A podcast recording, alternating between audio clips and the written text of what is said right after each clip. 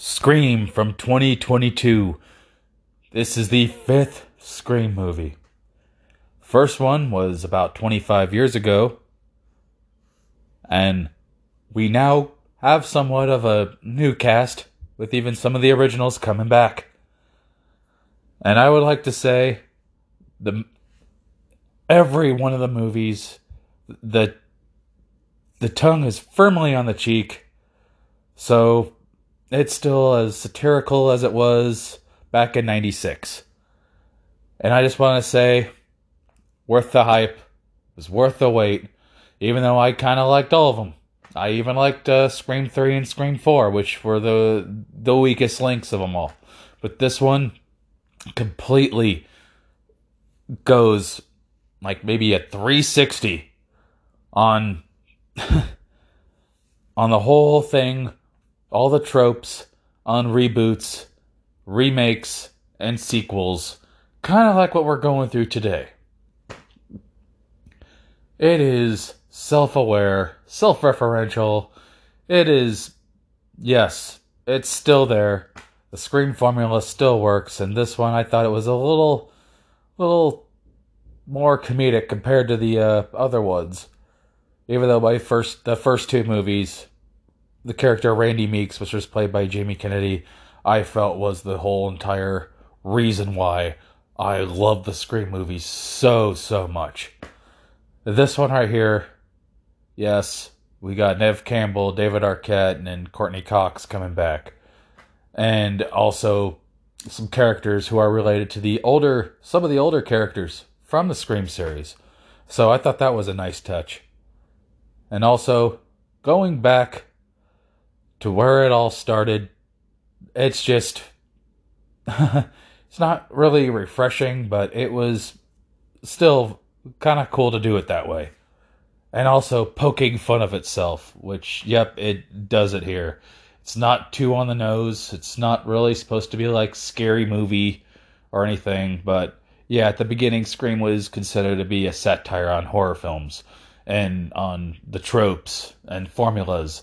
And everything that is what made horror somewhat more a little more funny. Just just for the mere fact of poking fun of the cliches of it all.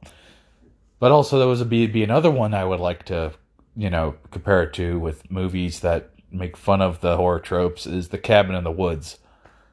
Um, i would put it up there with with that one but this one the fifth movie it's still really good it's got some really savage kills, some good scares, and some pretty good laughs. And some really, really nice satire, too. And even though we do got some of the older characters coming back, they still look like they're in fine form after 25 years. But the new cast, eh, they're pretty good too. So it is a solid effort I really do like the direction. Instead of Wes Craven, which sadly he passed away back in 2015, he directed the first four Scream movies, and this one is directed by the two people that did Ready or Not, which was I thought was a very nice little sleeper of a great movie, a great horror comedy. Yes, it's kind of like this one too. Everything about it, it's so top notch. It's really nice way to begin the movie uh, season in in 2022. It's coming out in January 15th. So, anywho, this is Bold One Movie Reviews. Go see Scream. I give it four out of four stars. Take care.